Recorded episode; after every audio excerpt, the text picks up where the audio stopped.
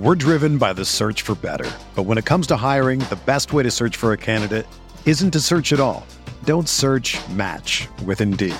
Indeed is your matching and hiring platform with over 350 million global monthly visitors, according to Indeed data, and a matching engine that helps you find quality candidates fast. Ditch the busy work. Use Indeed for scheduling, screening, and messaging so you can connect with candidates faster. Leveraging over 140 million qualifications and preferences every day, Indeed's matching engine is constantly learning from your preferences, so the more you use Indeed, the better it gets. Join more than 3.5 million businesses worldwide that use Indeed to hire great talent fast. And listeners of this show will get a $75 sponsored job credit to get your jobs more visibility at Indeed.com slash BlueWire. Just go to Indeed.com slash BlueWire right now and support our show by saying that you heard about Indeed on this podcast. That's Indeed.com slash BlueWire. Terms and conditions apply. Need to hire? You need Indeed. The headlines remind us daily the world is a dangerous place. The elites in charge say everything's fine, stop noticing. But you know better. And your gut knows that time is short to prepare for a world that is four missed meals away from chaos. My Patriot Supply has helped over 3 million families become more self reliant and is the company Americans trust to prepare. Go to mypatriotsupply.com and secure their best selling three month emergency food kits. Each contain delicious breakfasts, lunches, and dinners, averaging over 2,000 calories per day. Secure at least one food kit for each family member. For a limited time, save $200 plus get free shipping on all their Ready Hour three month emergency food kits. You're not ready if it's not Ready Hour Foods. My Patriot Supply also has solar power generators, water filtration units, biomass stoves, heirloom seeds, and critical survival gear. Shop MyPatriotSupply.com today. MyPatriotSupply.com. The baseball season is go, go, go. It's nonstop, relentless for every night, six straight months, and then hopefully another month in October. You also have work, friends, family, and a million other things going on. That's when you reach for a Coors Light. It's made to chill. There's only one beer out there that's literally made to chill, and that's Coors Light. I mean, the mountains on the bottles and cans even turn blue when your beer is cold. Is there anything better than opening up your refrigerator after a long day, seeing that icy cold Coors Light can or bottle in your fridge? Answer is no, there's nothing better. That's why when it's time to chill, you choose Coors Light. It's mountain cold refreshment made to chill. Coors Light is the one I choose when I need to unwind. So that's why when you want to hit reset, reach for a beer that's made to chill. Get Coors Light in the new look delivered straight to your door with Drizly or Instacart. Coors Brewing Company, Golden, Colorado. And as always, celebrate. We are breaking down all aspects of Yankee baseball. This is the Bronx Pinstripe Show with your hosts, Andrew Rotondi and Scott Reinen. Let's go.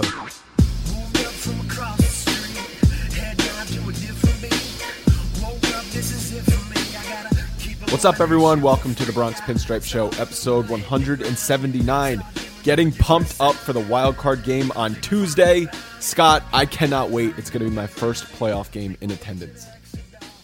Yeah, it's gonna be my first playoff game in a very long time, like since the '90s. But the uh, I- am pumped up. It's uh, I'm glad I'm glad that we didn't have this this ridiculous uh, situation where if we were to tie the Red Sox and play on Monday, I know some people wanted the division no matter what and play that game. But to me, I'm like, I don't know. I, I rather would have uh, just just set up the team the way Girardi wants it, the way everybody got, knows, going in with a full head of steam, focused on Minnesota, win that game, and move on.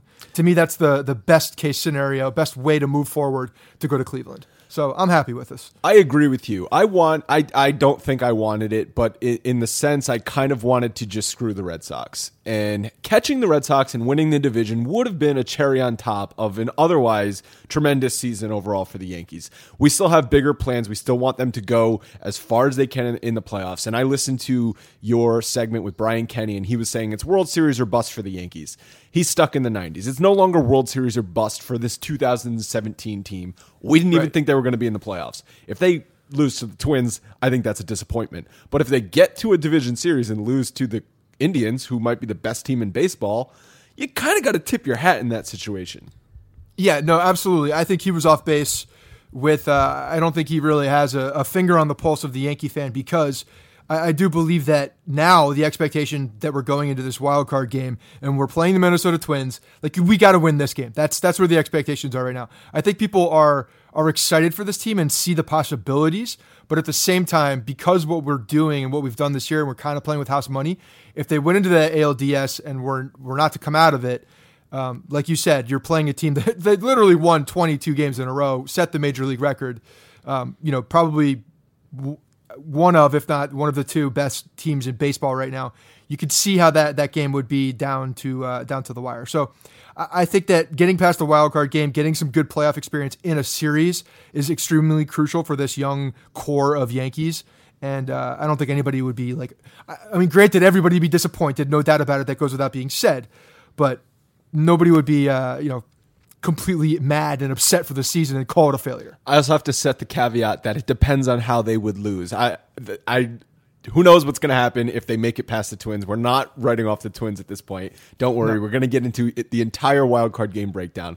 But it all also depends on how they would get bounced from the playoffs. If something tragic happens, like another bug incident or a walk off in like game five, then you feel like you get your guts ripped out. But if they get beat, they get beat. Not going to say that about the Twins though. But before we get to any of that, Scott, it was an awesome time on Saturday at the event at the Bronx Brewery beforehand and then at the game versus the Blue Jays.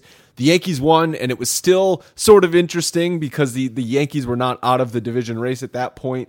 So much so that Girardi shuffled the rotation and started CC instead of Jaime Garcia, which I think was a nice. We little, were happy about. Yeah, nice little treat for us. But I think just thank you to everyone who came. We have a bunch of people we're going to go through who, um, you know, who came to the event, and there's a ton of people more. But I just want to say that it was awesome to see that many people at the brewery. I don't. We don't have an official count, but it was a ton of people out the back deck and everything at 10:30 in the morning.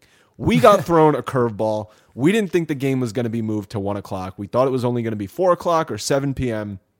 We didn't think we were going to have to get everyone there for breakfast, pretty much. But it was awesome, the dedication that people showed. And every time we have an event like this, or every time we talk to people and they say, I listen to the podcast, you know, it's, it's, one, of the, it's one of my favorite things, blah, blah, blah, whatever nice thing they say, it's just very humbling. And it was awesome. And I had a great time on Saturday.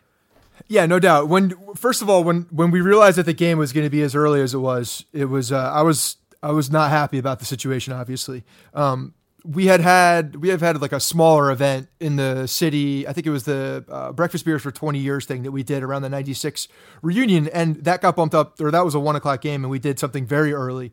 And uh, we just saw how people, you know, came in a little late. This was different people showed up in masses. They they really uh, they came through and showed up to the brewery. That was awesome. At ten thirty in the morning, everybody got got put off. Their schedule was off, and everybody just kind of adjusted and dealt with it. Not a big deal, and that's exactly what happened. So um, it was a lot of fun. You know, talking with a bunch of people. Uh, I just want to call out some of these uh, some of the people that, that I was able to talk to as well. Carlos was a guy that I spent a lot of time with because I walked to the stadium with him as well. We were in line for what seemed like for like half an hour to get into the damn stadium. The lines were crazy. I don't know why there wasn't like that many people at the stadium. It just seemed like it was uh, security was tighter for whatever reason. But um, uh, yeah. So Carlos, uh, I met his son on Facetime while we were sitting in the while we were online. So that was cool. Um, I, there were a couple people for, that traveled a very good distance. Um, we had uh, we had people coming from Ireland only for this, just for this. wink, wink, wink, just for this. There was definitely, there was definitely no, week long vacation. There was definitely no vacation in New York, just for this. Um, Greg uh, from Ohio drove in. That was his first Yankee game. First right? ever, no, no, not first Yankee game. First Yankee Stadium game. He said he first, he's oh, been yeah. to a million at at the Cleveland Indian Stadium and goes all around the Midwest, but first time at Yankee Stadium. Yep, Jason came in from Indiana. He had an early flight. Came in. That was awesome. Um, I didn't catch his, his, name, but from California, it was a dude from California. Came, I think, with his girlfriend, and uh, they they flew in from California for this event. Like that was that was awesome. Met him at the brewery. Um, and then just a bunch of different, like the Trinidad family. There were two families that rolled in masses. The Trinidad family, shout out to the Trinidad family, and shout out to the Santiago family because you guys, uh, I think, came in. Uh, the Trinidad family had, I don't know, six to ten of them, and it seemed like the Santiago family had like twenty people coming. It, they just kept showing up. So um, really awesome to see everybody. Awesome to meet uh, everybody. Uh, it was a lot of fun talking baseball and just like hanging out. There were uh, one thing that was uh, that was very humbling to me is uh, I can't tell you how many of you came up to me and said hi. And one of the first things you did was ask how my son was doing. And uh, you know that just means the world to me. It really does. The fact that you guys we talk into a microphone twice a week. You guys listen talking Yankees baseball, but then there's uh, you know you guys are talking about real life and people and things like that. So look, that really truly means a lot to me. Um, and uh, yeah, this whole thing is really special. We're doing this for a reason. We're going to be doing a whole bunch of events next next year. Uh, this whole Bronx Pinstripe crew that we're we're building up is uh, is something that we want to build. And you know, we want this to be this a community of of people that we see all the time. I know there were a bunch of people that came uh, to this event, and they were also in the June 10th event. So it was really cool seeing familiar faces as well. And we really want to build that up. So you know, tell your friends, tell your family. Um, let's get these these massive uh, these massive groups going to these games because the Yankees are, are giving us uh, some some very good priority on these seats. And they're this year, while because we planned a little bit later, really we didn't come to this uh, conclusion that we're going to run these events until the middle of the season, and some of the tickets had already been sold. But this off season, we're going to be meeting with the Yankees and blocking off like um, dense areas uh, uh of uh, tickets. So we will all sit, be sitting together, uh, which to me will be a lot better. So I'm excited. Again, thank you very much for everybody that came out. It's uh, it's awesome to see you guys and um, I'm pumped up for the wild card game because I know we get we're going to see a bunch of people there too. So a couple more things just to wrap up the event. First of all, we're two and zero, oh, so just let that be known. We're two and zero oh at, these events. Uh, that's a and pretty judge good, Judge's hit a home run in both. That's true. Big games, uh, big record there, and also people love this team right now. That's yeah. the one thing. No matter who, what Yankee fan I talk about, they're so passionate about this team, how much fun they're having, which we talked about last week, and how the future is bright. That's the biggest difference between 2015 wildcard game and 2017 wildcard game. Right now, the Yankees are on the rise. We're excited about this year, this playoffs, what they can do this year, but we're also excited. We cannot wait until the season next year because we think this team has big things ahead. 2015 was a funeral. We were all hoping that everyone was going to hang on for dear life and not choke, and we knew what was going to happen in that Dallas Keuchel game. It was not a surprise to any of us. If you remember back to that 2015 wildcard post podcast, Go back and listen because it is hilarious in a bad way. Scott is singing the Cars for Kids song. I was like 12 beers deep and just sad drunk. It was a shit show. This year, we're hoping we're going to be recording after the game. Scott and I, plus 20 other people, are going uh, to the wild card game on um, on Tuesday. We're going to be recording after that back at my apartment. So hopefully, it's going to be a lively and we're going to be in a good mood podcast. It could go either way. It could go either way. I really, I really do hope uh, that it does go in the positive direction because it's going to be a lot of fun. Yeah, it's going to be, it's going to be a blast. We're going to be doing that one in person. Um, and uh, uh, to, another person that I forgot to say something to because this uh, this this girl was with her friend. I think her name is Shannon. She has she listens to the podcast. She tells me she listens all the time. So thank you, Shannon. She was wearing a uh, the um, I support hairless cats and bird shirt the you and her friend were wearing them. You owe us a DD voicemail. I didn't get it. The voicemail line um, was missing a DD voicemail that you said you were going to gush about him for like three minutes. So I'm still waiting for that. So Shannon, you're on the hook. Need that DD voicemail. And you also have to thank my buddy Kevin for offering up oh, his yes. mother-in-law's place, which his mother-in-law might not be happy about. Yes, Kevin. Thank you. Next time uh, I need a place to stay, I will definitely hit up your mother-in-law. You the the offer came to me like five times, so I really do appreciate it. it was uh, it was very generous of you to offer her place up. Um, just a reminder to everyone that our plan for the playoffs is a podcast for every game. Hopefully, we have what would that be? I can't do the math right now, but 13 wins or 12 wins, right, to get a World Series victory plus any games they might lose. But there's definitely going to be a game Wednesday, a podcast Wednesday morning right after the wild card game and then hopefully we're doing the division series games as well. So just slight adjustment in the schedule. Expect a podcast on Wednesday morning instead of Thursday morning of this week.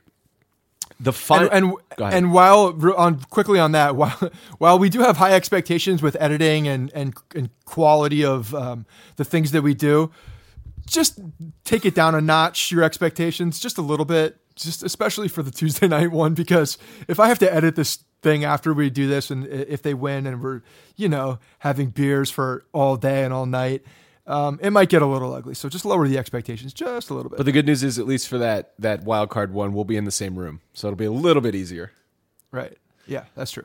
Final record for the yankees this season 91 and 71 20 games over 500 it's their first 90 win season since 2012 which is when they went to the division excuse me the, the championship series Um, and Jeter had the whole ankle issue. But first 90 win season since 2012. It's pretty amazing what the expectations were at the beginning beginning of the season, and then how high expectations were in mid June, and then how low they got like mid July to where they ended up. Is kind of um, all in all huge positives. Oh, definitely. I think when we did our predictions, I think at the what did we say? I don't even remember where we were. Mid I- I 80s. think We were both yeah, I- I was going to say 86, like right around 85, 86 games. Right? And you know what? That if you look at it, that's what the Twins. What did the Twins end up with? Eighty-four wins, right? Eighty-five wins. So they would have been competing with the Twins for a wild card spot, and that's what I think you and I said would be a good, really good step forward for this team is get into the mid eighties and compete for the playoffs in September. Right. No doubt. And I think things went the way we originally thought they were. The the Red Sox won the division while we've pretty much fought them all the way to the very end for this division. You know, I think a lot of us, and me included, especially during the losing time of uh, of August, I, I thought Boston was going to run away with it, but for whatever reason, they just started sucking when we sucked. They lost when we lost. It was a miracle that they didn't run away with it. And then they got Um, good they- when we got good. yeah, so they exactly they were running in parallel pretty much the entire time. But um, yeah, they were there all the way to the end. So so you know, there's a lot of good experience on this team too for for going going after that division, and and they closed the season out so damn well. I mean, winning uh, what 20 games in September. That's how how a young team that goes through an entire season starts out of the gate real hot. I think I looked looked up it. It was uh, 15 and eight to, uh, in April. Then they are smoking hot, get into the middle of the season, stumble, play under 500 ball, and then have the the the you know the aptitude, the uh, the moxie to come back and fight in September and put up your best month. Like that says a lot about this team and uh, the youth of this team going out and stepping up in those in those big moments. You know to win the either go after the division or get this wild card. So look, I, I like a proud father. I'm proud of this team. Like these these young guys, uh, the way that they fought, they they have, um, and I do believe that that experience in the minor league, all that that experience that they've had together, you know, competing for championships in the AAA and AA, I think that helped quite a bit. I just thought of this. So they were below 500 in August, which is pretty shocking considering they made all those trades at the deadline and then they still were below 500 in August. But do you know when it kind of turned around for them? Was the fight in Detroit. Nice. Then yes, that's that's exactly we circle that date. Or like might not look like it soon or next week, but if you look back on it at the end of the season, I guarantee they played good ball after this. Think about it. That's, That's what happened. That's when things started to shift around. They did get swept by Cleveland right after that, but that was when Cleveland was not losing any games and they were blowing every team out for three weeks straight. But twenty and eight in September is a phenomenal. It's a ridiculously good record. They did everything they possibly could to win the division. The Red Sox just matched them. But that fight in Detroit, something happened there, and that's what you and I said. Even though they lost, they lost the battle to win the war with that fight. Absolutely. It was a and how many things have we seen in the second half of of ways that this team is gelling? The thumbs down thing, the uh, toe night show, which is phenomenal. Like we're seeing all these things where these guys are just having a, an amazing time together. And if you don't think that like something like that, like that fight, starts that bond even deeper, especially with the veteran guys who aren't around from the minor leagues where these guys all knew each other from. Like those are the things that can that can really bond a team together and you become loose and then you start doing dumb shit like that, like the thumbs down and the and the interviews in the dugout. Like that's that that kind of stuff like that. That's like kid stuff. And when you're when you're doing the kid stuff, you're just not thinking and you're just letting your athletic ability, who got you to the major leagues, uh, you know, win out. And no more brain, no more brain getting in the way. Just use your God given ability, and that's what happened, man. And they, and they played phenomenal. So let's get through some of the games this week because in reality they don't matter anymore. But there's a couple things that you can take away um, from the week. First of all, Sonny Gray did not look good. Thursday's game was a painful loss because had they won that game, they would have been one game going, uh, one game behind Boston going into the weekend. Or was it one or two? Two, it would have been two. two games, but then um, because Friday, so it would have been one on Friday. But two Right. games going into into Friday, and you would really put pressure on the Red Sox. The Yankees totally choked away that game on Thursday. Girardi managed like they had already given up on the division, which I didn't understand. But it all started with Sonny Gray. He had five walks and six earned runs, two home runs allowed against Tampa. His last three starts, 10 walks and 14 and two thirds innings pitched. We still have confidence in Sonny Gray, but his last three starts have sucked. That's not good if they if he's starting a game one in Cleveland. 10 walks in 14 innings. Horrible.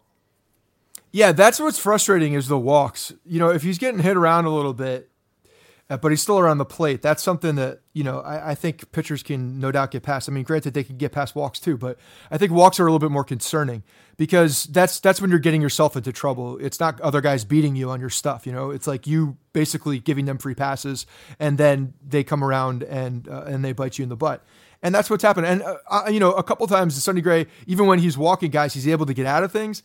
But you're, you're when you're playing a team like Cleveland, who's got a very potent offense um, and you're in the playoffs, you can't do that. You just you can't give anybody, you know, free base runners because they will you will pay for it in spade like dearly. It, will it'll sink you. You just can't do that in the playoffs.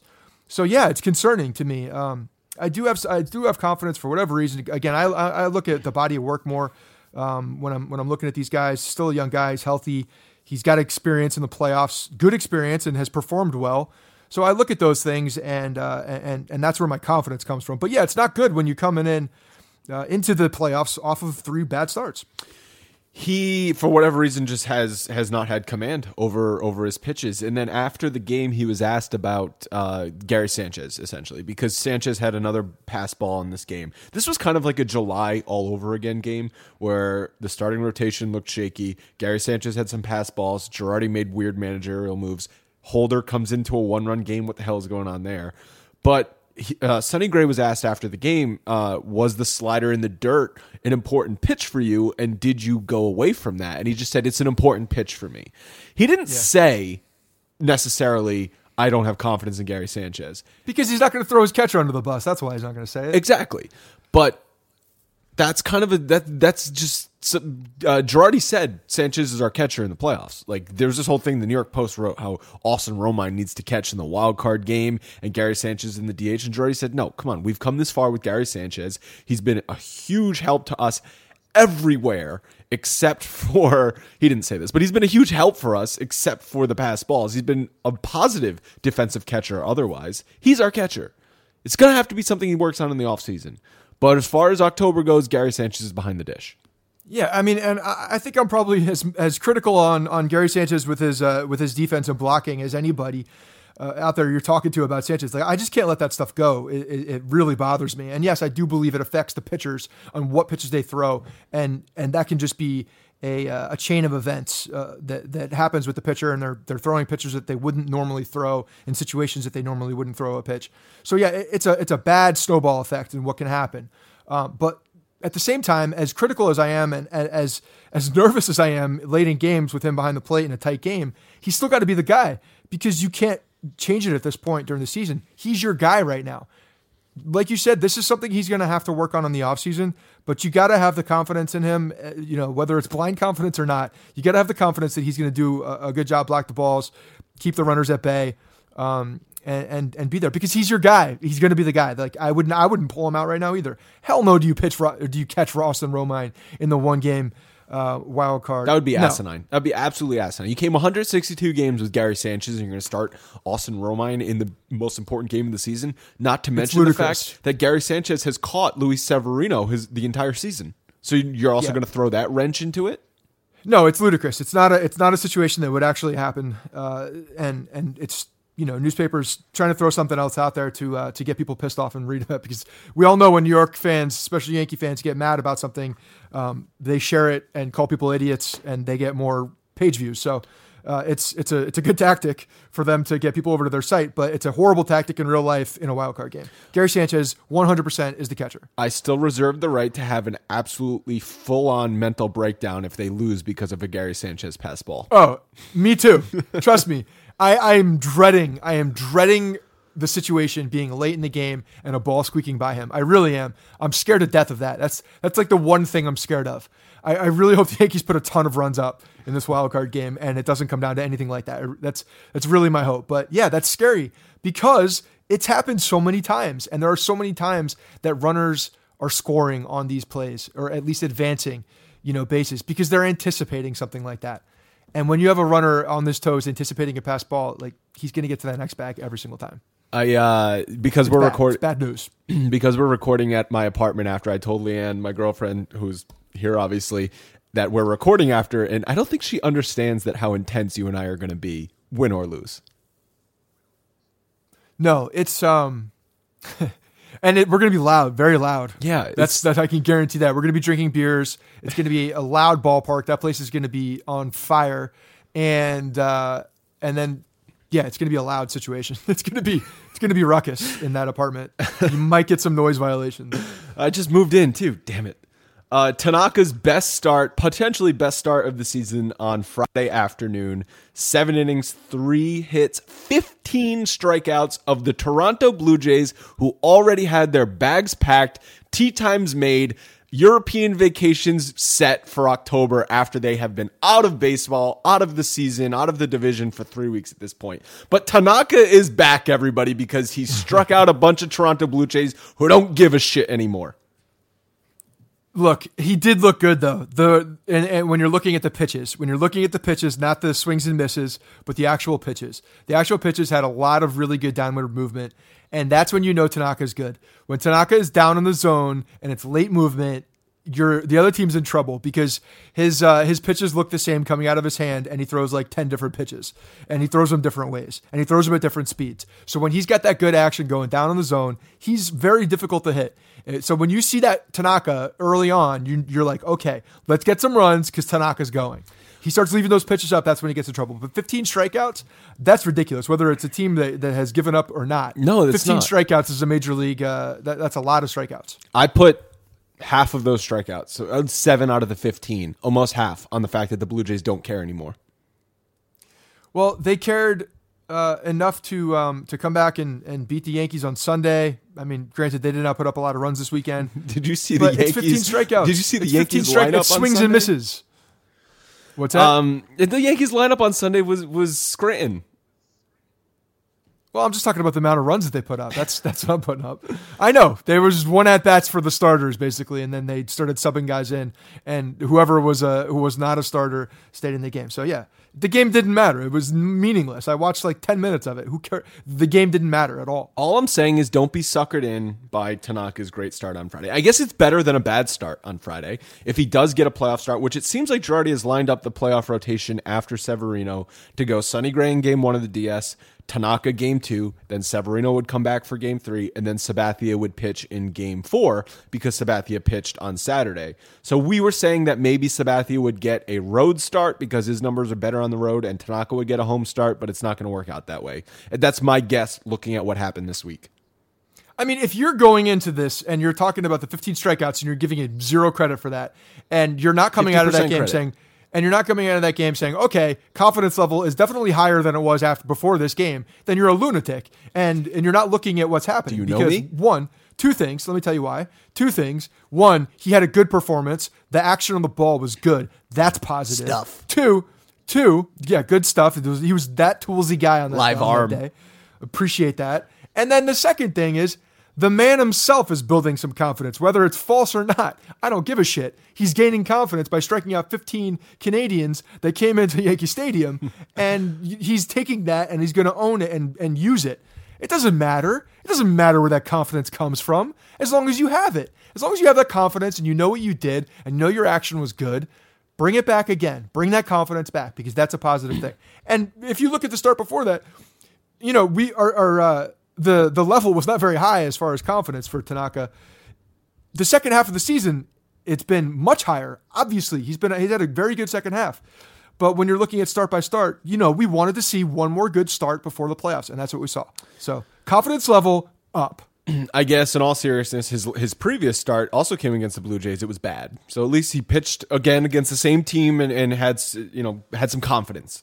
Yeah, Nick Goins didn't completely destroy Tanaka. Nick Goins. Uh, Sabathia got the start on Saturday. It's interesting because for a couple reasons. Obviously, the game still mattered. They scratched Jaime Garcia, which was good for us. But that, if things go poorly, could potentially be Sabathia's last start in a Yankee uniform. Yeah, that could have been uh, that could have been his last start. It was it was an interesting thing to see. I'm glad he pitched because I did not want to see Jaime Garcia throw on Saturday, so that was a positive.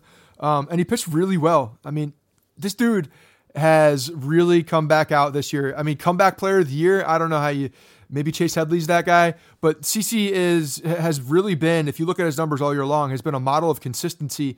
Um, if you look at the numbers first and second half, he had some time where he you know had some nagging injuries and he was giving up some home runs early in the game, but if you look at the total body of work in the first half and the second half, I mean, he was very consistent. And he won 14 games on the year. How many people predicted CC Sabathia winning 14 games? And what I say, he threw uh, 150 innings. Like that's that's more than I expected him to throw. Yeah, so let's actually talk about that now because we were going to talk about it later. But he finished the season with 14 wins, a 3.69 ERA. He was very consistent in the first and the second half minus the two DL stints. One of them was the hamstring injury, and then another one was a knee injury later in the season. But from what we expected out of a 37 year old CC, very, very consistent stuff. Everyone we've talked to who is in that clubhouse says Sabathia is a leader on that team. He's kind of the dad in a good way of the pitching staff. So, what do you think is a realistic contract if the Yankees want to bring him back?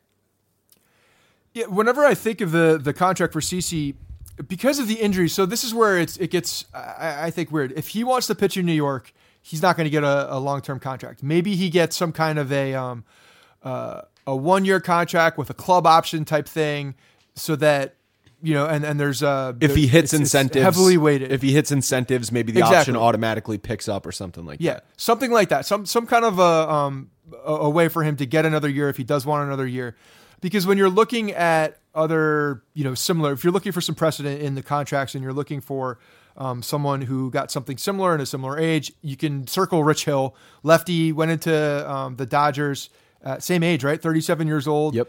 And what was his? It was a four year contract. Three, three, year, three three-year years, contract. like forty something million. So uh, that's the type of contract you can look at. Uh, I don't think he's going to get a three-year contract from the, the Yankees unless it's some kind of an incentive, like we were just talking about. It's it's got to be constructed in the right way. But the the thing I, I think of is the Hiroki Kuroda. Like you're going out, you're, you're going to get a one-year, I don't know, 16, 17 million dollars, and you come back. And but I, I still see the incentives in there because if he pitches this way again next year and he feels good, he might want to come back again. I think it's it's makes sense for both sides. The Yankees want to bring him back because he adds some stability to the rotation that's going to be pretty young next year with Montgomery, Severino. Um, you already have uh, Sonny Gray as well and Tanaka. So you basically are bringing back this, the same ro- Tanaka, unless Tanaka opts out, which he probably will at this not point. happening. Uh, you're basically bringing back the same rotation, understanding the fact that that Sabathia could go at any minute from injury. But you bring him back and say if he's healthy, he's kind of figured out how to pitch. He's pulled an Andy Pettitte and he's figured out how to pitch with with pretty mediocre stuff. Let's be honest. Well, I mean, I, I still think his off speed stuff is pretty good. I mean, But he, can- doesn't have the locate. fastball anymore. He's, he's throwing 90 miles an hour. He's locating. That's what he's doing. He's he's out thinking the opposing hitter. Yeah, and honestly, this the the way that everybody's playing baseball and learning how to to swing with an uppercut, and they're so worried about the uh, the angle of their launch and just making sure they have all these. oh, It's a different game right now. They're hitting fastballs. the The league is a fastball hitting league. You get a guy in there who can throw junk and locate it. He's going to have success if he could do it. I mean, CC can still ramp it up to 92, 93 when he wants to. Uh, he can get that fastball over and sneak it by somebody, but he's learned how to pitch. Uh, it's and and the other thing is the injuries we're talking about. If, if if he has a bad injury, then that could be something. But I mean, he had a knee injury this year. He had a hamstring injury, but he actually came back pretty damn quick. He really didn't have much of an extended uh, an, an extended stay on the DL for a, a long period of Well, time. he made 27 starts. The, I think a full season is like 32, 33 starts. so that's I mean that's showing that you can do it. That's that's good stuff. Absolutely. I and think he's not skinny. He's back to eating whatever the frig he wants, and that's good, right? Like you're not thinking about the skinny CC thing. That experiment was bad. Never go back to that. Just be be you. Be you, CC. Eat that, eat that Captain Crunch. You you know do what you got to do. like you said, well, like you were talking about with Rucco, Sabathia is established in New Jersey. His family is here. He's been with the Yankees for eight seasons at this point. Like he doesn't want to go anywhere else at, at, at this time. Bring him back on a one year deal. He's not gonna. He's not gonna say no if you offer him fair market deal for one year. I don't think he'd say no if he still wants to pitch. And I don't think a three year contract is out there for Sabathia. No, and I, I do believe uh, that this is the place he wants to be. I mean, I, it makes sense, like you said. He's he's got an establishment. Rucco was even talking about that. Uh, there's been reports even today. Uh, the the Yes Network has been talking about this as well. That there's mutual um, you know, there's mutual interest on both sides, and, and it does make sense for both both parties to come out and say, hey, let's figure something out, let's work it out so that we can get you back. Because you're looking at a guy who's your four or five, um, and, and like you said, stability. You won 14 games today with a young rotation, a guy that is a leader in that clubhouse could help people out. You know, it's a no brainer in my opinion. It's really a no brainer. All right, before we start to talk about the wild card game, if you guys want to go to the wild card game and you're looking for tickets, the best way to do it is with SeatGeek. Buying tickets to sports events and concerts can be complicated, but there's a better and simpler way. It's with SeatGeek. It's the easiest, smartest way with the app. You can get tickets uh, right on your mobile phone. It's a great mobile experience. I have the app. I know Scott has the app. We've both used it to get tickets before. Uh, SeatGeek saves you time and money by searching multiple ticket sites to compare prices, and they find amazing deals. You get the most bang for your buck. They color code the tickets so you know if, you, if it's a green seat, you know you're getting good value. If it's a red seat, stay away from that. Um, and there's a lot of tickets out there for the playoffs, and you don't want to get screwed. You don't want to buy fraudulent tickets. Don't worry because SeatGeek is fully guaranteed. There's nothing you have to worry about when you use it. All you have to do is download the SeatGeek app, and our listeners get 20 bucks off their first SeatGeek purchase using the promo code Bronx. So if you want to go to the wild card game, you can get 20 bucks off by downloading the app. Use promo code Bronx, and you can buy two beers at the stadium for the same price it would have cost you uh, before you use the SeatGeek app. Okay, Scott, you ready to talk about this wild card game? Yeah, man. Let's break this one down. Let's break it down. And let's, and let's hope it's a freaking blowout. Please. Um, so let's first talk about the roster and what, what Girardi's going to do with the roster. As of Sunday night, when we're recording this, it has not been announced what the final roster can be. We can guess 23 of the spots, but the last few are going to be interesting. Girardi has said he's debating using nine or, or, having nine or 10 pitchers. And that makes sense because this is a game seven. You're going to have pinch runners, you're going to have defensive replacements. If it goes to extra innings, you're going to want to do some weird stuff where you might see Tyler Wade pinch run and you might see Torreyes pinch run, and they're going to need to go in the field. So you want to have guys who can come off the bench and hit for them. You want to have Matt Holliday who can pinch hit for them if need be, or you want to have Clint Frazier, somebody backing up. So here's kind of what I think is going to be with the roster. Obviously, Sanchez is a starting catcher, Romine's backup. I think Bird is going to be the starting first baseman from everything we've seen this month. He's been playing every day and he's been hot. And also, you'll see some numbers later on against Ervin Santana, which supports my argument as well. Castro second, Didi short. Headley, I think, is going to be the starting DH. Frazier, starting third baseman. Uh, Gardner in left. I think Hicks in center, but you might think Ellsbury. One of those guys will be starting in center field. The other one will be on the roster as well. Judge is our right fielder, no doubt about that. Backup outfielders and infielders, we've got Clint Frazier, Torreyes, Wade, Holliday as a pinch hitter. We know Severino is going to be the starter. Chapman, Betances, D Rob, Kahnle, Green, and Warren are the bullpen guys. That brings us to 22 players.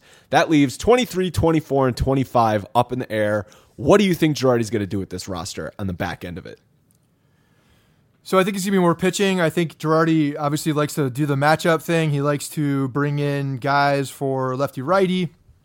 Um, so I definitely think Caleb, uh, I think um, Shreve is going to be part of the the roster. I think he's, he's going to want that that another another lefty that can go in, in, in a situation and get one guy out. Oh God. Um, you could think about maybe CC being on there, but because CC just pitched on Saturday, I think he's out for for for that game. Um, so I don't think if he's looking for a lefty, he's going to go to someone who's in the bullpen and who's fresh. I think Shreve is that guy. Um, I do believe that he's going to have another starter just in case. I, I, think he needs to have that like just in case starter, and that's probably going to be Sonny Gray, just to have him on the roster. Um, and then I think um, the last one, or that is the last one. So that I think those no, are the two. No, there, do I have one more? One more.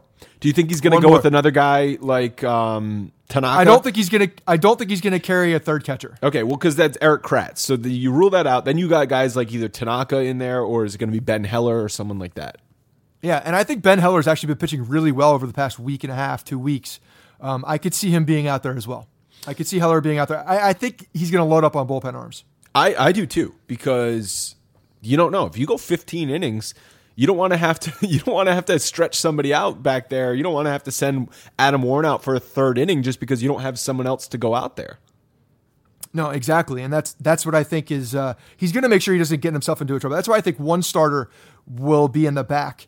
uh, and waiting. So if there's an extra inning game, you never know if, if, there's a if there's an extra inning game, you might see Sonny Gray roll out. Well, see, and, and just and there's go. This might then instead of Sonny Gray, you might say Tanaka because Tanaka, if he pitches one inning or two innings on Tuesday, could still come back and pitch in a division series right away. Uh, whereas Sonny Gray couldn't, you know, because Sonny Gray won't be able to pitch in game one. He'd have to be bumped. So you'd have to flip flop him if you want to do that. So you want to bring Tanaka, the man? No, that, that dude, I'm playing devil. least- I'm playing devil's at advocate. least six days off, maybe seven, and can't throw on during the day or sometimes at night, or if it had rained within 24 hours.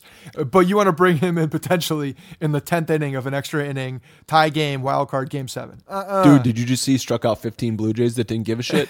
yeah, he was on seven days rest and he loved it. I'm I- I playing devil's the- advocate. I got you. I'm gonna. I'll go. Uh, I'll go. Ad, devil's advocate to your devil's advocate. I'm gonna um, triple stamp a double stamp. You will not see Tanaka there because Tanaka is such a creature of habit, and Jordy knows that, and he's just not going to mess with it. So I think Sonny Gray could actually game up and be out there uh, in a situation like that. I could see him doing actually, uh, you know, ballsing up and going out there. It's going to be Ervin Santana versus uh, Luis Severino. Santana's had a great season. 16 and 8, 3.28 ERA, and 211 innings pitched. He's been durable. His postseason career stats 2 and 2, 5.56 ERA, and 22 innings. Pretty bad, pretty mediocre, but he has not pitched in the playoffs since 2009. His last game in the playoffs was a loss to the New York Yankees back in 2009 when he was with the Anaheim Angels. I looked up some career numbers of our starters versus Santana. Gardner leading off has great numbers 11 for 31. That's a 355 batting average and three doubles versus Santana. And I think he had a hit in his last uh, game against Santana as well a couple weeks ago. So good start at the top of the order against Santana. Yeah, I think that uh, they're, they're obviously going to go like very lefty heavy. Um, you were talking about having the uh, center fielder. You think it's going to be Hicks? I, I don't know, honestly. I'm not, I don't really have a, a, gut feeling on which one it's going to be. Hicks was playing today, also, so that was maybe maybe that's a, a sign that Ellsbury is going to be the guy. I don't know. I don't know if you can. Well, read look at the look that at the numbers there. the number I, yeah the numbers are um and, and this is also a uh you know the th- this is his former team too so i don't know if Girardi puts that in his binder anywhere that this is like a, a revenge game or whatever you know some They gave up on him. They traded about. for John Ryan Murphy. They gave away Hicks for Jr. Don't call him J- or John Ryan. Don't call him Jr. Murphy. Yeah that's got to be insulting right you got to be like i want to play get me in the game right now i'm gonna whoop these guys asses But the binder says Hicks is 0 for 6, whereas Ellsbury is 10 for 34 with a homer off of Santana. i think if you see ellsbury start and um you know go 0 for 2 i Hicks will come in the game. I can see something like that. You know, like Girardi's got no problems putting Ellsbury on the bench. Who would you Like, rather have problems. pinch running late in the game? I would rather have Ellsbury running. Right. So He's a better base runner. So listen, I mean, it, it's uh, it sucks for Ellsbury. He's played well in September. He's a hundred and fifty three million dollar man. But if we're saying who's more valuable coming in in the seventh or eighth inning, and we need a pinch runner, it's Ellsbury versus Hicks. And Hicks, I- I- I- Hicks is a, a switch hitter, so you have that versatility in the lineup where you don't stack lefties or stack righties. And he's a much better defender. Not that Ellsbury's a bad defender, but Hicks can rob a grand slam. Ellsbury would have injured his ribs on that play. See, well, I think what you just did is contradict the point because to me, at that point, Hicks is a little bit more valuable off the bench because he is a switch hitter and because he has that that defense. Um, I think you know, obviously we know his arm is a hell of a lot stronger, so he actually feels better later in the game for defense. You want to make sure you're solid, you know, making that solid, and then also he can come in uh, uh, against somebody uh, lefty or a righty as a pinch hitter and do damage. So that's also Girardi wants. He's going to want some. So if if Headley is starting and he doesn't have Headley to bring in, he's going to want another um, uh, switch hitter on the bench. So one of those two guys to me is going to be is, is not going to be starting, so that he does have that um, that opportunity to bring someone in with uh, with a little bit of potential damage against a righty or a lefty. The Headley thing is interesting because I think Headley's going to be be the DH. He um, is he's not going to start him at third base because Todd Frazier's there, and I think Bird with Bird's numbers two for five, two homers off Ervin Santana will get the start at first. Bird's the first baseman of the future. He's been playing all of September. He's hot right now. He, he has a ton of RBIs. He's he's great uh, with uh, men on base. If you look at Headley versus Holliday, it's interesting because Headley Four for 13, a 408 batting average, but 13 at bats, still relatively small sample. Holliday also small sample, five for 12, but he's done damage. Two homers and two doubles, hasn't faced him since 2014. So I think the, a big decision for Girardi will be Headley at DH or Holliday at DH. Yeah, I agree with that. And you're getting two different players. You're getting Headley, a guy who's going to get on base. Holliday is the guy that can change a game with one swing. You're not getting that big home run usually by Headley. I mean, he'll he'll hit the ball over the part over the wall occasionally, but Holliday's the guy. I mean, Holliday hit one today, I think, right? Yep. And so you're you're seeing this guy who's coming back. Um, has not been great. Obviously, we all know that he's he's really not been good uh, since he's since he got that disease in Oakland when Billy Beane sent in a poison rat to do something, defecate in his food. I don't know what the hell happens, but obviously Holliday has not been the same That's, since that. uh, that's in Moneyball too. Yeah, Moneyball too. the comeback. The uh, so I don't know. I, I think that Holliday will not be the starter. I do believe that. I agree with you. I think Headley's gonna be there, but I don't really know, man. Headley, uh, freaking Girardi will do could go completely off the wall. And He could go different. rogue. Yeah, he could go completely rogue, uh, and start Austin Romine for all we know. And Gary Sanchez could be the DA. Who the hell knows? Who would you also, though, rather have pinch hitting late in the game? Well, see, that's the thing. To me, it, it depends what you want because Headley can, is a switch hitter. But usually when you're pinch Whereas hitting Holliday, late in you the game, you, you're- you want a home run. Exactly. You want a home. Yeah. If you're pinch hitting, if you're down to your last couple outs and you're like, well, we're, we can send up a uh, Holliday, or excuse me, we can send up Gardner, or maybe pinch hit Holliday, maybe he can jack one out of the park, or something. You know, something like that. Yeah, and that's why I do believe that Holliday will sit. I, I don't think he's going to get the start. I think Headley has earned it. Honestly, I think Headley has done a lot for this team this year and has earned the start to to play. Um, the only the only thing I'll say is that I, I just think he brings a lot of flexibility off the bench because he can play multiple positions. He can obviously switch hit. So Girardi might want that Swiss Army knife off the bench. That's why you have the multiple backup infielders. Yeah, but they're not Headley. They're, they're you know they're not a guy who has done things for a long time and come in and played third base for you for a while and has come in and played first base very well. You know after you desperately needed a first baseman.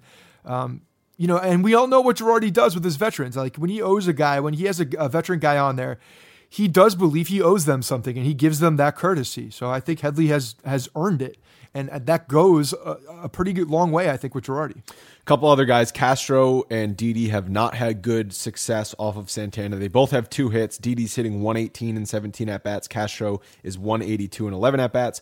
Gary Sanchez only has faced him once. It was this season. He's 0 for 3. Same for Judge. He's 1 for 3, but that one was a home run to right center field. Yeah, and I mean, look at throw some of this away as well because Castro is freaking hot right now too. I think he's coming on at a very good time. If we can get a hot Castro, that's a that's a huge improvement to the lineup because when he's going and you got these guys around him who are already hitting. I mean, that there's just uh that's another power bat uh, that can that can hit gaps, hit for average, and get on base. So I'm really glad to see that he's hitting well. And to me, you know, he can hit most people. I think he's again. I've talked about this. I think he's got one of the better hand-eye coordinations. Uh, I think he could probably hit for probably one of the higher averages on the team. I think he's uh, that good of a batter. I can't wait for Tuesday. That's gonna be freaking fun, man. It's it's gonna we're gonna be all jacked up. It's gonna be awesome. Let me tell you one thing that's that I'm circling though. That's that's making me a little bit.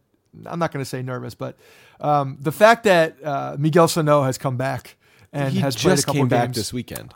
I know, but he's back. and it just it's a different element in the lineup when you're adding a guy like that who can change a game at the drop of a hat. Mm-hmm. Hey, was his the man can hit the ball out of the park with anybody with anybody. was Sano's season ruined by the home run derby? Uh, I don't know. I haven't followed Sano's season, so I'm not sure. Well, he where- was injured and he par- participated in the home run derby. So maybe yes, it must have ruined it. Let's do some season ending awards. And if you guys remember, we did mid season awards. So what we're gonna kind of do is see how things have changed. Because I went back and I listened. I figured out who we gave our awards to mid season, and let's give some end of season awards. I think you and I are in agreement. Aaron Judge is the team MVP. Would you say? Absolutely. Who's the He, he's the league MVP, so he's the team MVP too. So first half runner up MVP, you had Matt Holliday. I I have a Yeah. feeling that's going to change for you in the second half. Why? I'm not going to give my boy. By the way, I won the bet. That's that's a thing, and I'm going to see you on Tuesday so I can collect. Okay. that's awesome. I don't know. Did you win? I think we need a vote because Yeah, Greg Bird came no back vote, with a vengeance. We Greg Bird came back with a vengeance in September. Uh, look, he's still under the freaking Mendoza line on the season. Is he? So yeah, But how many RBIs? Oh, I have no idea. Not as many as Holliday. Who's your? Who's Not as your many as Holliday. All I know is I, I won that bet. That's that's what I'm. Uh, two beers. Can't wait for them. To, they're going to be delicious. that's gonna what, be what are you asking me now? Uh, who's who's gonna? Who's your second half uh, team MVP? Runner up. Uh, Actually, it still might be so- over Judge because Judge didn't have a great second half. Yep, my second half MVP is Didi Gregorius. I'm looking for it on the sheet. That's why I can't talk. So Didi was. Uh, so the the reason I picked Didi is because Didi has been the model of consistency all year long, and the second half was really no different. The guy came out. Uh, he was hurt for what a month, right around there. Missed all of April. and missed all of April. Came back out second half with a vengeance. If that if he didn't miss April, he would have hit 30 home runs and 100 RBIs. And we're talking about him neck and neck with Aaron Judge in the AL MVP race because the guy was that good, playing a phenomenal defense, locking everything down, you know, asking the interviews and the fake interviews in the dugout. Like the guy is is is an all around great player. I think is is probably one of the uh, one of the glue guys in in the in the uh, dugout on this team in the clubhouse. So my MVP goes to Didi Gregorius. I 100% agree with you. His 162 game average, you just said this, but his 162 game average, 30 home runs, 32 do- doubles, 104 RBIs. That's insane. It's insane. And and from what he came over as, the type of hitter that he came over as to the guy that he is now is just unbelievable that he's made these adjustments. It really is. It's it's such a credit to the way he works and how diligently he changed his swing. Because he couldn't hit left-handed pitching when he came over here. I mean, it was embarrassing. They said it was one of the worst they've seen. And now he is, uh, you know, one of the better shortstops against left-handed pitching. One of the better infielders, I'd say, against left-handed pitching. So he's an all-around good player. He hits for average too, um, but he's also hitting for power. The 30 home runs, nobody saw that coming. No. The ballpark's perfect for him. Yeah. Oh, it's absolutely perfect. We've and we could say that about a bunch of guys. The uh, you know one thing we don't hear as much anymore is we have to move Didi so we can make room for Gleyber Torres. People are now saying, how are we going to fit Gleyber Torres into this infield with Didi Gregorius? And Castro even. I think Castro's even getting a little bit more love, even though he does get shit on a lot more than uh, Didi. Yeah, nobody's talking about anything bad about Didi anymore. Finally, people are, are stay woke. People finally awake, looking at Didi Gregorius as the long term shortstop for the New York Yankees because that's exactly what he is. Uh, Cy Young, both in the first half, we had Luz Severino, but we said kind of by default because if you remember, Tanaka was terrible, Pineda was terrible. This was all pre-injury.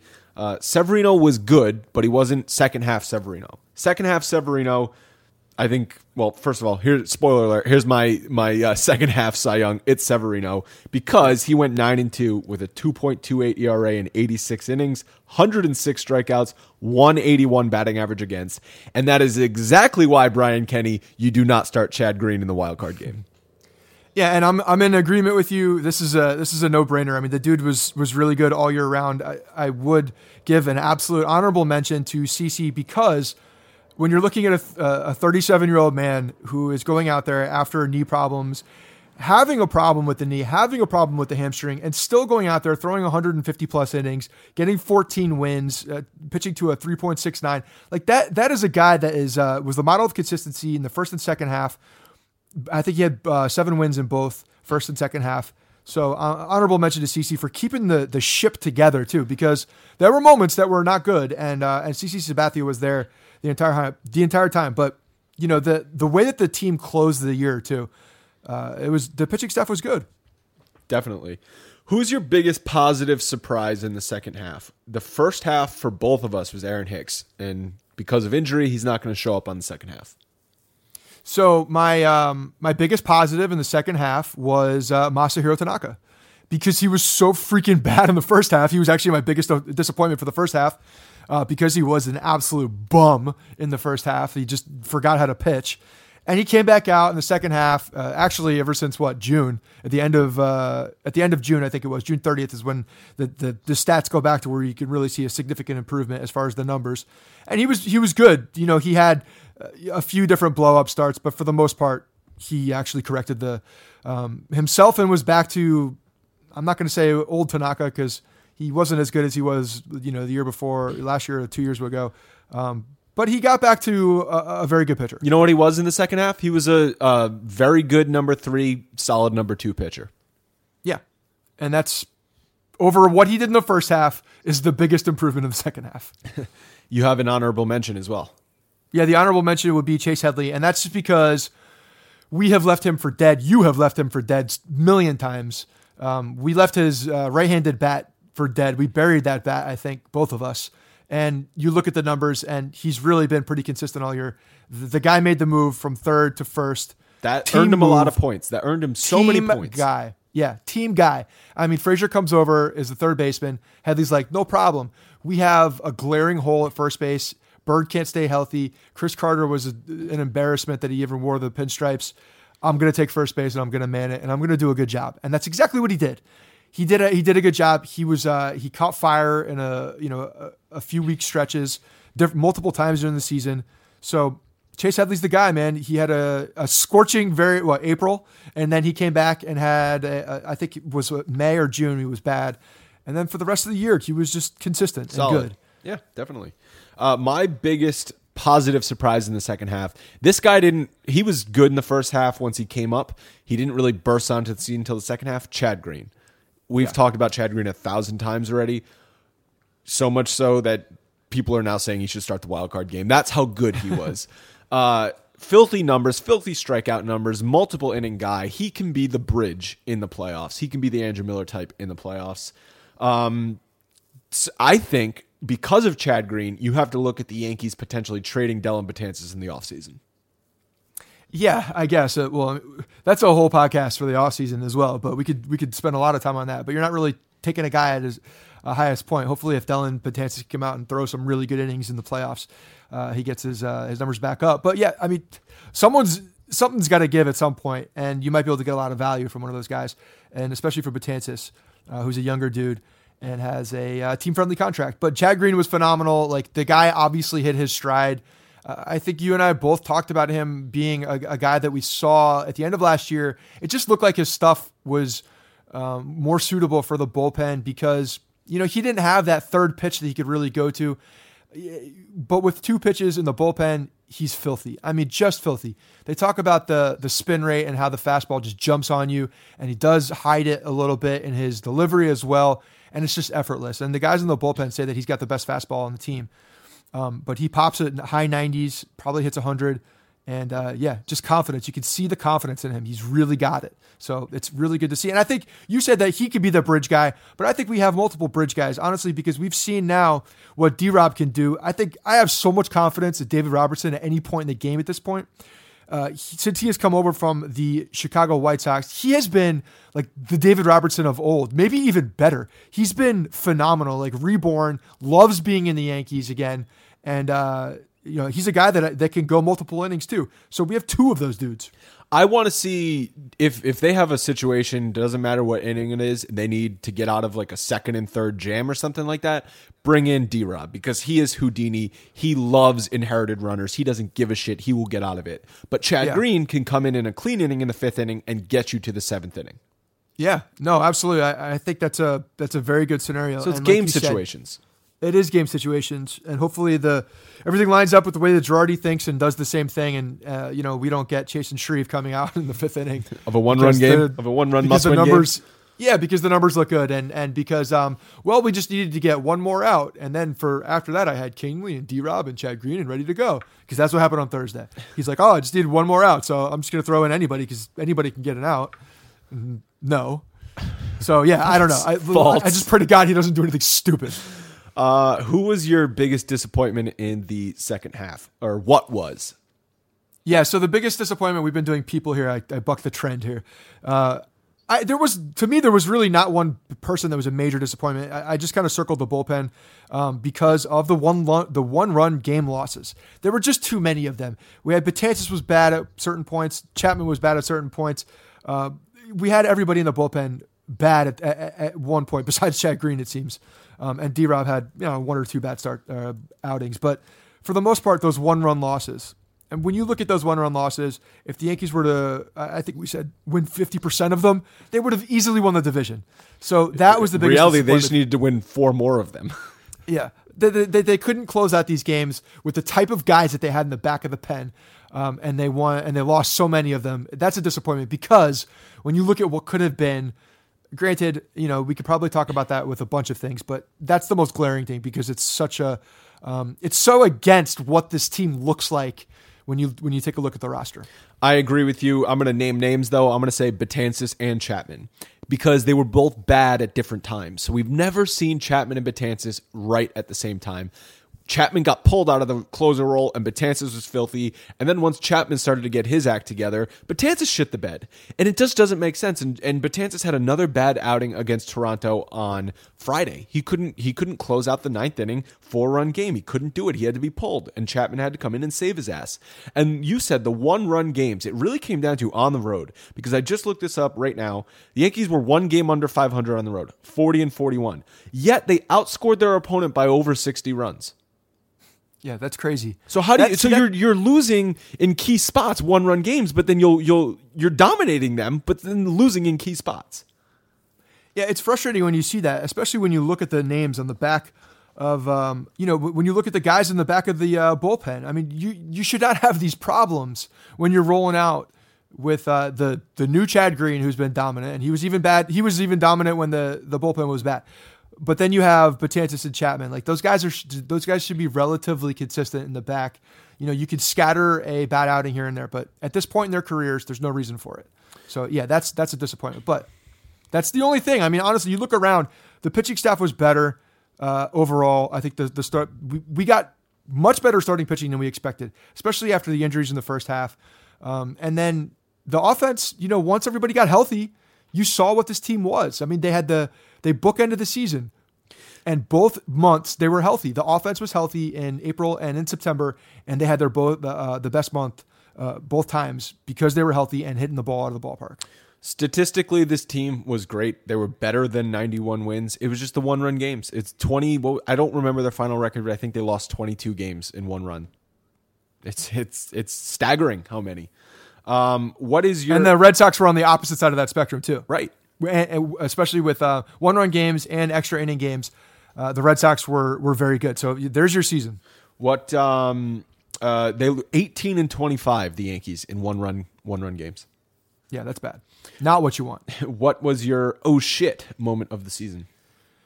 So I, I think it's just I'm looking at Aaron Judge and I'm I'm seeing this guy just you know hitting the ball. What was it like 123 miles per hour exit velocity or 120 whatever it was? Uh, he's hitting a, a ball. He hit two to the retired numbers in the bleachers. The first one was what? It was just shy of 500 feet. The one on Saturday was what 483. Like this guy is just hitting mammoth shots. Uh, 52 home runs in a rookie year. That's ridiculous. Unbelievably ridiculous. Uh, when you look at his season, yes, he had the middle where he was not good, or that one month really was it August where he hit under 200. Even that month, when you circle that month, he was getting on base. He was taking his walks. He's got a higher on base percentage than Jose Altuve, who's the other guy that people are talking about MVP. The guy was good all year round. He had a bad, uh, the batting average was not there. He looked lost a little bit after the All Star break, but he came back. And that's the biggest thing. He came back and had his best month in September. Most home runs, most RBIs in September when it matters. That's that's like unbelievable compared uh, when you're looking at a rookie and when you see the uh, you know the trials and tribulations that he had throughout the season. So that's my biggest oh shit moment. Mine was when the Yankees acquired Sonny Gray because that was the first time I opened my eyes and I said, okay, this is the vision that Brian Cashman has for this team. He's lining up Sonny Gray and Luis Severino, who are both young and both under contract. He had already acquired Kahnle Robertson, Todd Frazier. I'm not even going to mention Jaime Garcia because that was a waste. But that was the moment I said this team, and I said it on that podcast we did right after they traded for Sonny Gray. Now this team can win the World Series. I still Yeah. think that. I still think they can win the World Series. They're not going to be favored, but they can do it. They couldn't do it before they made those trades at the deadline. No, absolutely. If you, the way, especially the way that Tanaka was going, you can't depend on him as your number two. You just you just couldn't do it. And now you have a guy that you can you can really slide in there. And then you look at Tanaka the way he's pitching as your number three guy, like that's pretty damn good. Going up against another team's three guy, Tanaka's probably the best three guy in, in major leagues at this point. And then you have CC Sabathia as your fourth pitcher. And this is a guy, like we talked about earlier, consistent, won seven games, first half, second half, 14 games on the season. He's a gamer. You know, anybody's going to trust CC getting the ball in a big spot. So Yeah, they're ready. They're built. Look, this has been something we've been touting for a long time. This team, up and down, when you look at the lineup, when you look at the bench guys, the rotation, and the bullpen, they're built for a series. They are meant for a series. Why they got to get So- past the Twins? You got to get, get past the twins. Got to get past the twins. Please, God, no pass balls or Miguel Sano home runs. Please. Uh, Twins have a lot of guys who can pop the ball out of the ballpark. Obviously, I know, but for some reason, it's the everybody. asshole. It's the one asshole that's coming right back from the the, the week that uh, the week of the playoffs, coming back on a freaking horse, ready to go, and I don't know. I just got bad feelings about that. Just don't let Don't bring bad energy to the podcast. Scott. I'm not. I'm not. I'm just saying. Just just things I think about. Uh, quickly, let's wrap up these uh, sort of memories of the season. I just wanted to go through a few different things that people may have forgotten about. Obviously, beginning of the season, before Aaron Judge was Aaron Judge, him and Ronald Torreyes were best friends. Do you remember all those pictures of them when they switched jerseys and they were high fiving after every home run and Didi was picking them up? That was a fun April with Judge and Torreyes. It was a lot of fun. They we got that's when uh, Judge was obviously on fire. Toe was was playing the you know 290 300 guy that he is, getting big base hits. The size difference, it's all good stuff. It was good stuff. They they had a very good little uh, marketing gimmick. I got to give credit to the Yankees uh, social media team this year too. They stepped it up big time. They had not been good in the years past. This year, this was probably the first one, right? The first thing that they did uh, as far as gimmicks. And then they they had some other good ones. They they had some good stuff. They had some good one-liners. They were better on Twitter. They were better on Instagram. So kudos to the uh, social media team for the Yankees. Well, they stopped treating Twitter like it was a corporate entity and started tr- treating it like it was, which is a cesspool. Do whatever you want on Twitter. I mean, that's what Twitter is. and it Obviously, was to a certain They, they, extent. To a certain extent, but they did, and they came out and did a good job with it. So yeah, but no, the Judge and Torreyes thing was fun. It was it was a lot of fun. Torreyes is like our little dude. You know, he's going to be our little dude for a while, and I'm excited about that. You know what wasn't fun was the fact that Pete Kozma played 11 games for this team in April when Didi was out. I totally forgot about that until I was looking at the roster. I was like, Pete Kozma played 11 games for them? Holy shit. Was it Pete Kozma that beat out Rob Refsnyder for the opening day job Yes. for utility he, well, guys? he could play the he could play defense. Yeah, he, he could play defense. He didn't take ground balls off of his chin uh, 15 times in spring training at, at the, the last week of auditions. Um, no, yeah, we saw that. That's bad. Pete Kozma is uh, not not a good look for a roster. And we had the first base black hole. Bird went down with the injury. Chris Carter then couldn't keep his eyes open. The experiment with Matt Holliday at first base was a disaster. Ji-Man Choi. It wasn't a disaster. Let's relax with the disaster. We've had a bunch of disasters at first base. That wasn't a disaster. He Man, Chi Man, He Man Ruth came in, burst onto the scene, hit a home run in his first game, and then he was gone in the blink of an eye. And then Bryan Mitchell even played at first base. Bryan Mitchell did play first. That was a weird freaking game. Um, uh, yeah, he he made Choi did did what he was expected to do. Good for him. It wasn't his fault that he left. He just hit a couple home runs. He's an entertaining dude. If you follow him on Instagram or uh, Twitter, he's actually he's very funny. Uh, and they do they love him in AAA. So you know people in Scranton got him back, and they got their uh, they got their guy back. So He Man did his job when he came up. He got rid of Chris Carter. That was it, I, give me He Man Choi every day of the week for my entire baseball loving career over Chris Carter. Hell yeah, that was a, our entire podcast in June was dedicated to please get Chris Carter off this baseball team. What a joke of a baseball player that guy is. Did he surface with anybody? No. He went back to Oakland. He went back to uh, Oakland. Well, he right? didn't go Is he on back. the- He's never in Oakland. yeah, he was. He started his career in Oakland. I thought. Uh, who knows? Yeah, pretty sure he did. Who knows? And he was he was there originally. He was there at some point, but I don't know if he made if he stayed on the roster or what. It would be a freaking miracle if he did stay on the roster. Uh, Somebody give us a Chris Carter update. Do we really want that? Why not? Uh, before we do mailbags, we got a couple mailbags to end this episode. Please, guys, take a minute to rate and review the podcast in iTunes. Scott, what did you set the goal at? Five hundred by the end of end of uh, end of the season. By the end of the season, I said So 500. the yeah, season could potentially end on Tuesday, so we got a lot of people who need to go rate and review this podcast. Yeah, so it could end on Tuesday. How many are we at now? Like 430, 450, 4 something? Uh, if you have not rated or reviewed this podcast, please help us out. We've been doing the show. This is what, 179, 179 episodes. If you're listening and you've listened to more than one episode, go and you have not reviewed us in iTunes and you listen on an Apple phone, stop what you're doing. Please go to the, the uh, podcast app and give us a five star rating and reviewing. It helps us out, it helps us jump in the rankings because the algorithm for Apple is insane. Nobody really knows what how it does. It's based on downloads and reviews. Reviews is a major part of it. So please go in there and do this. If you like the show, if you do appreciate what we do, please go in there because that is what tells us. And then you know if you got something to say in there that's uh, that's funny, you want to jab us, that's cool. Give us the five stars, give us something. Um, and we're we're working on that segment. I know I've been talking about it. Andrew's been talking about how we're going to read them. We are. We're just trying to make it a good segment. After the playoffs. Um, after the playoffs, we will be reading them, and they will uh, uh, they will be part of the show indefinitely. Also, guys, submit mailbag questions and uh, call the voicemail line. You can do the the mailbag questions at bronxpinstripes.com slash podcast. And the voicemail line is 646-480-0342. We have a couple to end the show in a few minutes. And I have a feeling, Scott, that the voicemails might be ruckus if the Yankees win or lose on Tuesday. So I'm looking forward to that. Let's finish up with some mailbags. The first one is from Eric in Philly. He says, It seems like the Yankees have moved Robertson to the main setup role because of Dellin's control issues. It's to the point where I feel way more confident with Robertson on the mound since he's been nothing but stellar since he's come here. Do you think Girardi will keep Robertson in that setup role moving into the playoffs? And I'm realizing as we're reading this, we answered this about 15 minutes ago. Well, I, I, I don't know if we totally answered it because I'm not really, when I was talking about him as like the extinguisher guy, I'm not talking about that for. Um, for the wild card game or anything like that. I, I could see Robertson if if Betances is not uh, a guy that he's going to be confident in the eighth inning. He's not. He's going to go to Robertson. He's not. Robertson's the guy. He has the confidence in Robertson. So yeah, I do believe that Robertson would be that guy. Isn't I it clear believe- at this point that Betances will not pitch in the eighth inning? I mean, yes, come but on. he- but here's the thing. I don't think that there's one guy. That's the thing. I don't think there's going to be one guy. I think he could throw Kahnle out there. I think he could throw Warren out there.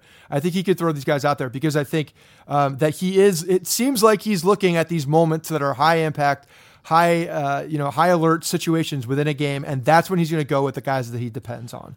Not not named Chapman. Chapman's the ninth inning guy. I think that if uh, Girardi could draw it up, he would have Severino seven innings, D Rob eighth inning, Chapman ninth inning. In a perfect world, then yes, that's going to happen. Absolutely. No doubt about it. Because I think he's going to have a lot more confidence in Severino to get out of certain jams than he would somebody else um, given a long series. So if we're just talking about the wild card game and Severino's going deeper, yes, Robertson right now is going to be slated for eighth inning, no doubt. Um, and and like I said earlier, that I want to see Robertson over anyone in that bullpen coming in with inherited runners. Tommy Kahnle has been awful with inherited runners this season, so I do not want to bring him in in the middle of an inning with guys on base. Only use him in a clean inning to the extent that you can get away with that. Obviously, there's going to be extenuating circumstances. It might be the extra innings or whatever, but if you can control it, clean inning for Kahnle. As far as Chad Green goes, he can get out because he can strike guys out. He's got an amazing fastball, but I still like him in a clean inning for, for a couple innings uh, at a time. Betances, you can't trust Betances with his control issues coming in with runners on base. Are you kidding me? No, you can't. Chapman You can can't get out of him. jams. It's hard to trust him in a in a tight game coming in with a clean inning at this point because he's putting runners on base because of his control issues. Right. And we've seen Chapman in September escape jams, mostly caused by Dellin Betances. But Chapman has been able to escape jams. He's got his swagger back. He's changed his grip, like you said. Maybe he changed his arm angle, whatever it is. His fastball is back to getting swings and misses and weak contact. Chapman's back. There's no doubt about it. That guy has got his uh, he's got it back. You know, he's he's got his confidence, and when he's got confidence, and he's he's got the late movement on that on that 103 to 105 mile an hour fastball, he's filthy. So he's back for sure. And you never know. Maybe he could go more than one inning. Who knows? I could see. I could see Girardi doing kooky things. Let's let's just not let's not act like Girardi's going to do um, very standard things because I could see him doing weird things in a big situation, and it'll drive us all insane. Severino in the offense could make this a really easy game to manage. Oh God, I hope so. It's just it's. I feel like my life is just not that easy though. I feel like I feel like this team it would be too simple for us to get you know five runs in the first inning or be up six to six to one after three. I just I just I don't know. It's too good to be true almost. But that's what I'm hoping for. The final mailbag questions from Owen Casey says, "Do you guys feel like the Yankees have a home field advantage like the Cubs or the Red Sox have?" The numbers, Yes, the I numbers do. bear it out.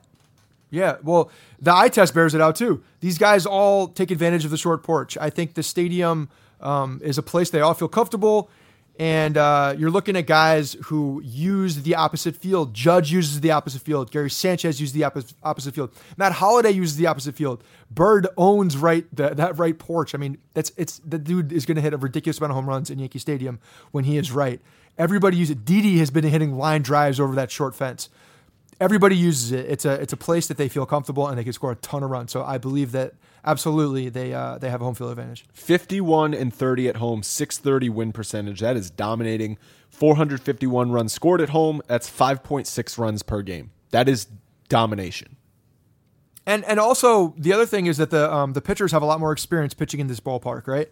So as do, as do the catchers. The guy, the Gary Sanchez has a lot of more experience um, coming in than the Twins uh, or any opponent coming in to how to pitch at the stadium, what the wind does in certain way uh, at certain times. Like they know the ballpark a lot better. So, um, and because you have a ballpark that the ball can fly out of, those things are important. Knowing those little intricacies within a game, like in the middle of an inning, not not being able to go back to your dugout and having somebody tell you something, but actually knowing it in the middle of a game, in the middle of an at bat. Those things are very important. And um, I think that's it's going to come in big, no doubt. And obviously they can score a ton of runs. And let's also realize that the, the, the fans are going to be fully behind this team. That was, like I said, a funeral. That was a morgue in 2015 watching that game. Dallas Keuchel own them. That is not going to happen again. The fans are going to be behind this team on Tuesday night. No, because we all yeah, we all knew what was coming in. We were all scared to death of that game. This game, I think everybody's hyped up. Everybody's ready to go. I think the guys are hyped up, ready to go. Hopefully not too hyped, and they're not coming out there and swinging out of their shoes but I could see them jumping on uh, uh, on Santana pretty quick. I, I think that it's going to be freaking electric on Tuesday night, and I can't wait. I can't wait either. The next time Scott and I are coming to you will be right after that wild card game Wednesday morning. The podcast will be up for you guys. Hopefully, it'll be a celebration. Hopefully, it won't be uh, a disaster. Who knows? Either way, it'll be Our be voices are going to be gone. either way, it'll be entertaining. So you got that going for you.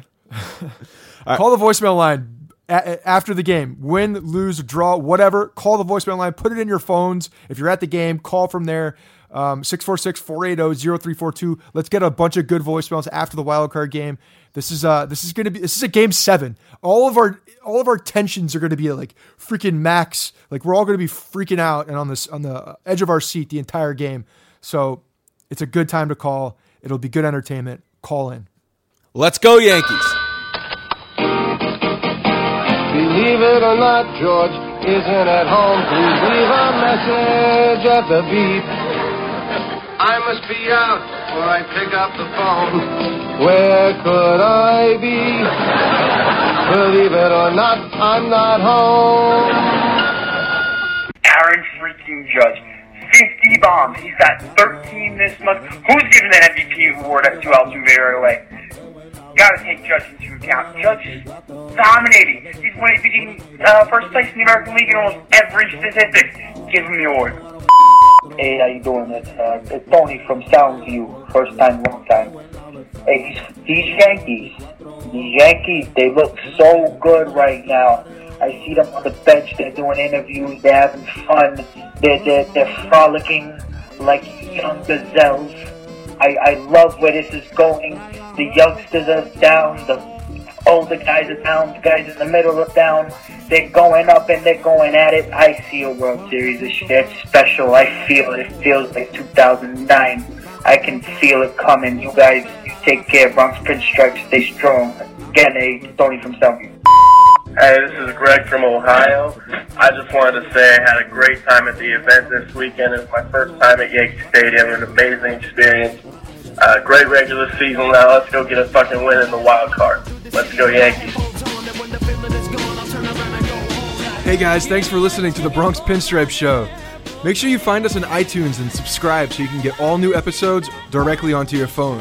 If you do like the show, we'd love for you to take a minute and give us a five star rating and review in iTunes.